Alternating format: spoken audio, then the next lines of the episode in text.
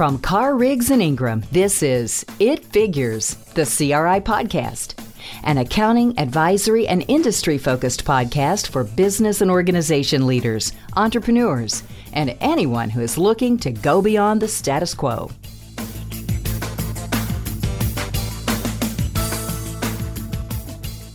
Welcome, everyone, and thanks for joining today's episode of It Figures. I'm Tom Carmichael, and I'm CRI's manufacturing industry line leader. I'm a partner in the firm. Uh, my experience in the manufacturing field, uh, I've got over 25 years uh, serving manufacturing clients. Started out working with a lot of textile clients uh, and have a lot of experience also with some food processors. And I'm joined today by Scott Bailey, who's one of our leading manufacturing partners. And uh, Scott, why don't you tell us a little bit about yourself and your background? Thanks, Tom. I'm a partner out of the Raleigh, North Carolina office, and um, I've had almost 20 years of experience with a mix of, of, of manufacturing and distribution, uh, both from a public accounting perspective as well as from an internal audit perspective. So I've, I've, I've seen it from a lot of different angles uh, and in a lot of different industries as well. I've worked with with some contract manufacturers. Uh, I've worked with pharmaceutical manufacturing and generics, as well as some of the the more traditional supply chain manufacturing as well. So had had a lot of lot of opportunities to take a look at this industry from from a lot of different perspectives, and it's it's one that both Tom and I enjoy working with quite a bit. So you know, the, the, this is definitely an area where we we we've spent a lot of time uh, and and put a lot of focus. Absolutely. And thanks, Scott. And so we, have got a great topic today. You know, we're going to discuss controlling manufacturing costs and, you know, share some, some, uh, some techniques and some strategies that we've seen, you know, some of our uh, better managed and more profitable clients employ over the years. But, but before we jump into really talking about the different types of costs and, and, and some of those techniques, you know, I, I want to touch on one of Peter Drucker's core principles. And, you know, that was if, uh, if you can't measure it, you can't improve it.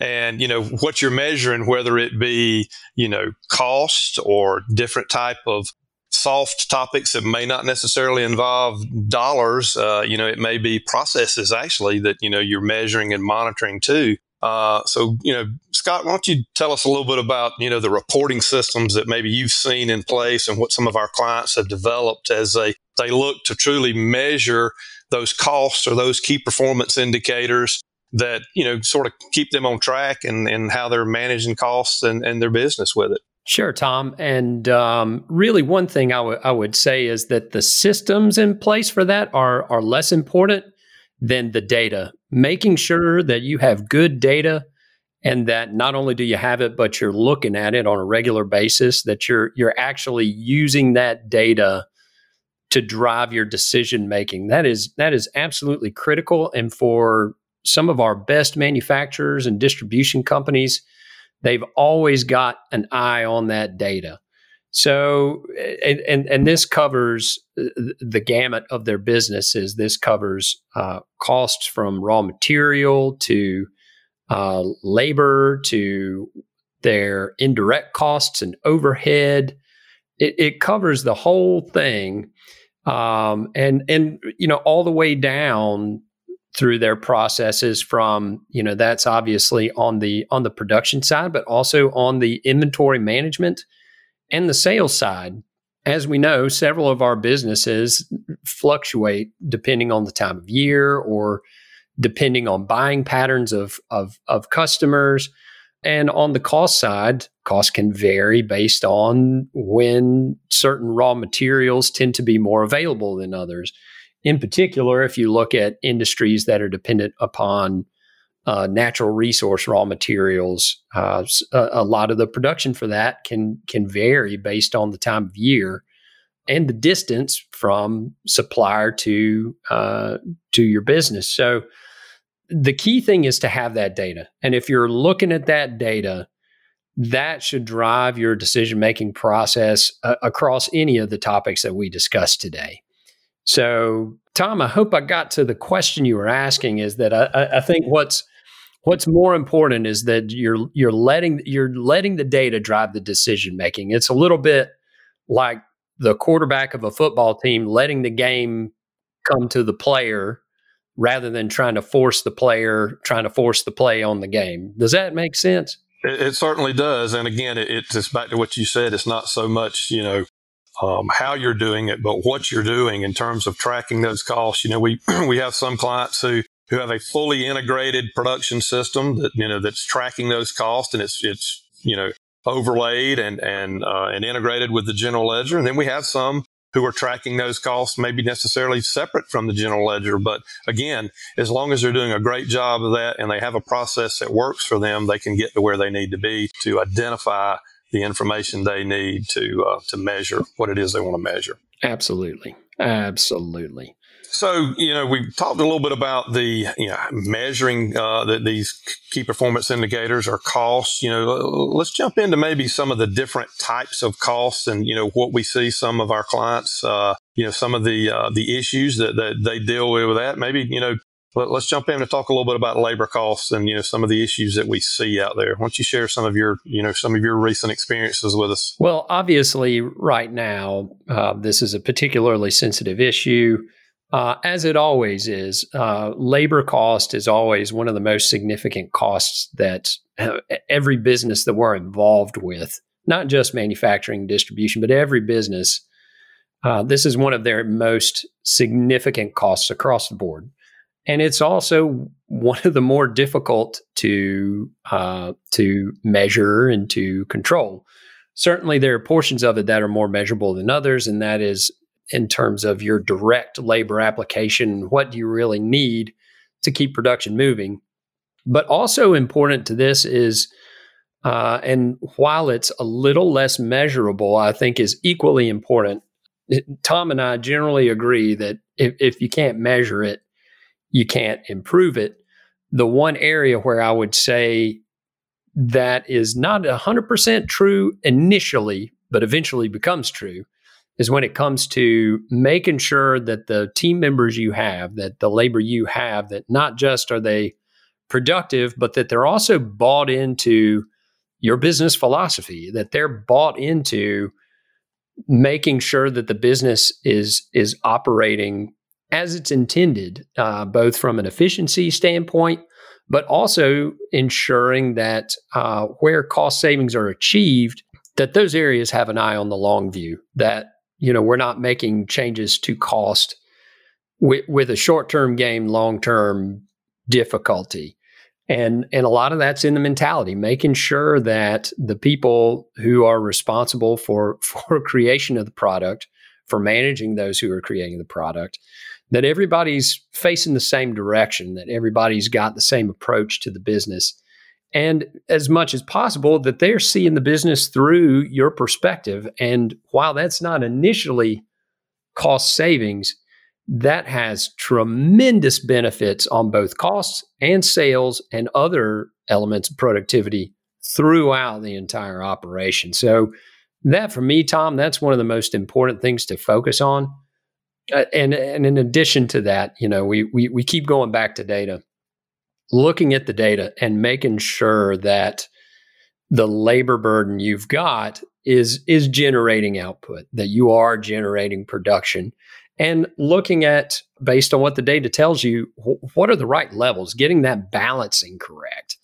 That that's absolutely essential. Tom what thoughts do you have on this? Yeah i agree with that. Those are some really good points and i think it's you know if, when you talk with uh, really any employer but specifically in the manufacturing uh, industry, you know, the, one of the biggest issues that they face is having access to a skilled labor force. And, you know, when you look in terms of, of your labor costs, I mean, the, the training component, um, you know, in, in being sure that you are identifying the, those um, those employees who are longer term employees and that you're investing in them. It's not a cost; it's an investment.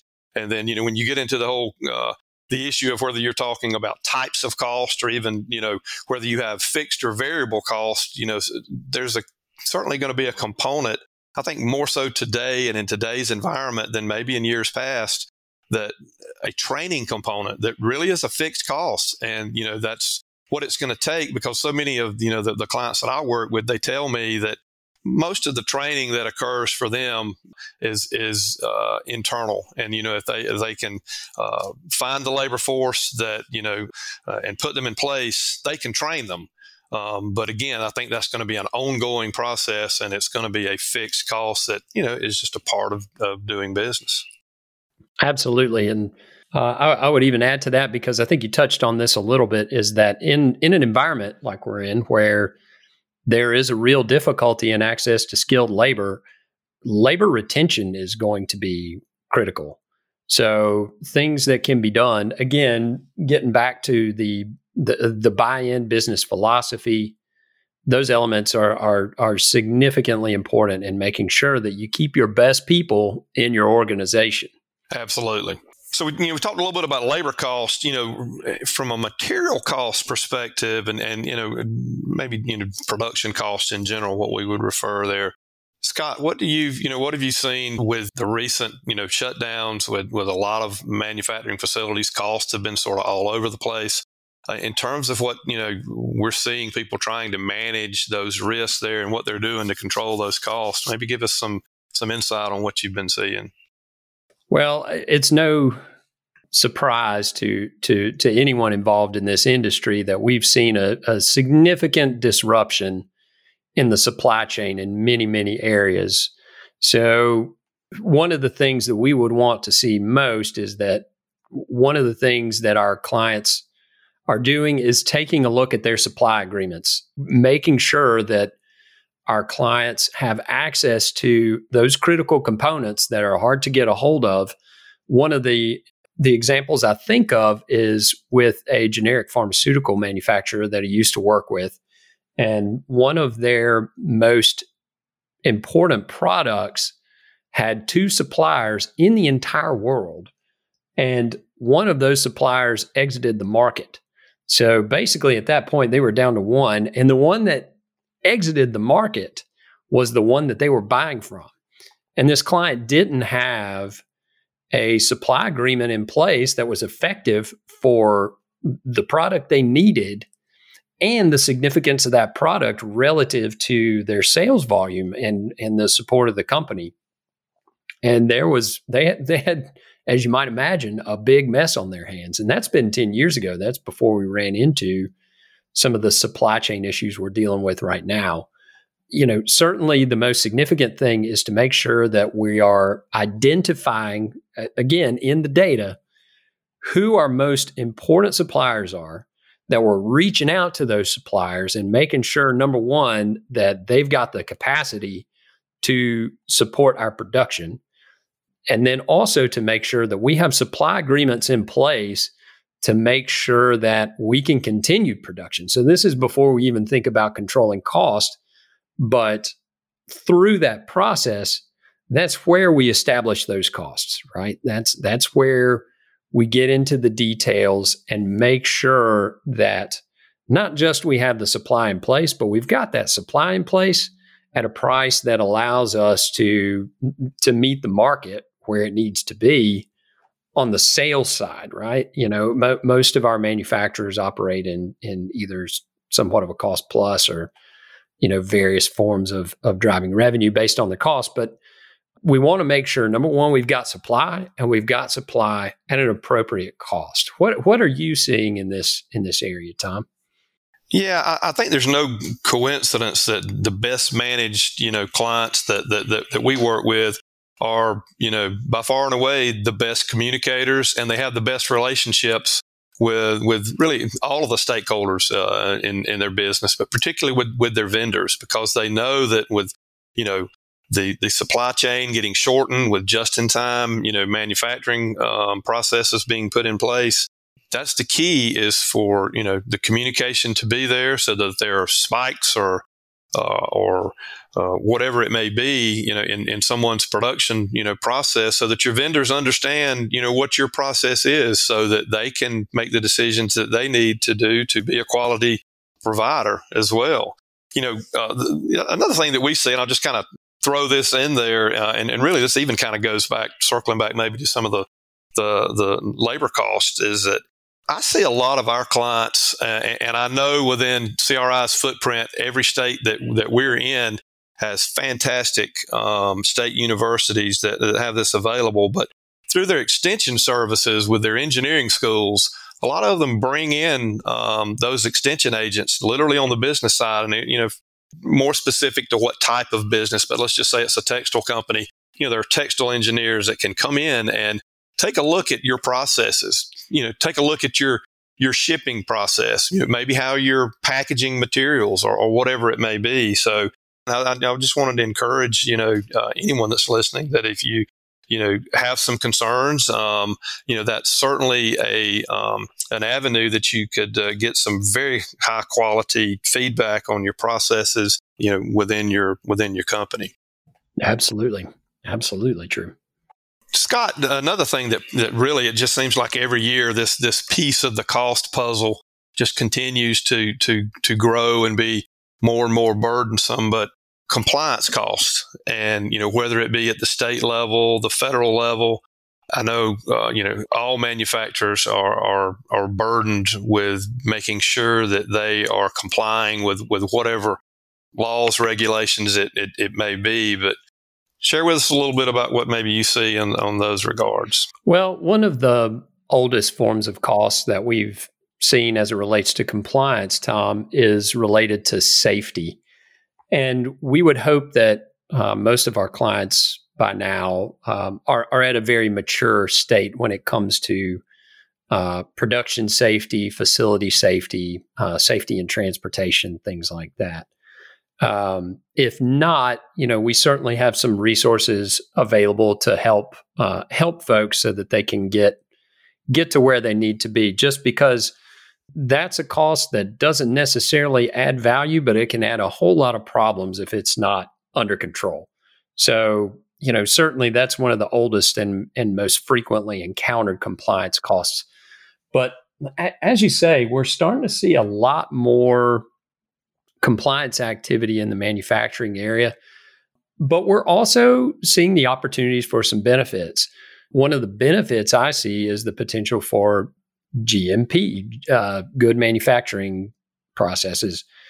Getting getting that certification can can provide a competitive advantage. It gives you a little bit of, of something to sell to your customers that your competitors maybe have or maybe don't.